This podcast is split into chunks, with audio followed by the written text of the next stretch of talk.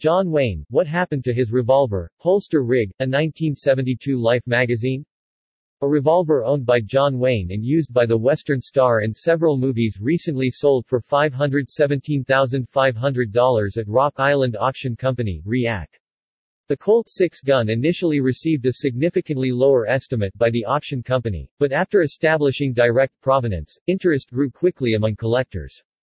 The Colt single-action Army revolver can be seen used by Wayne in such films as True Grit, Rooster Cogburn, and The Cowboys, among others.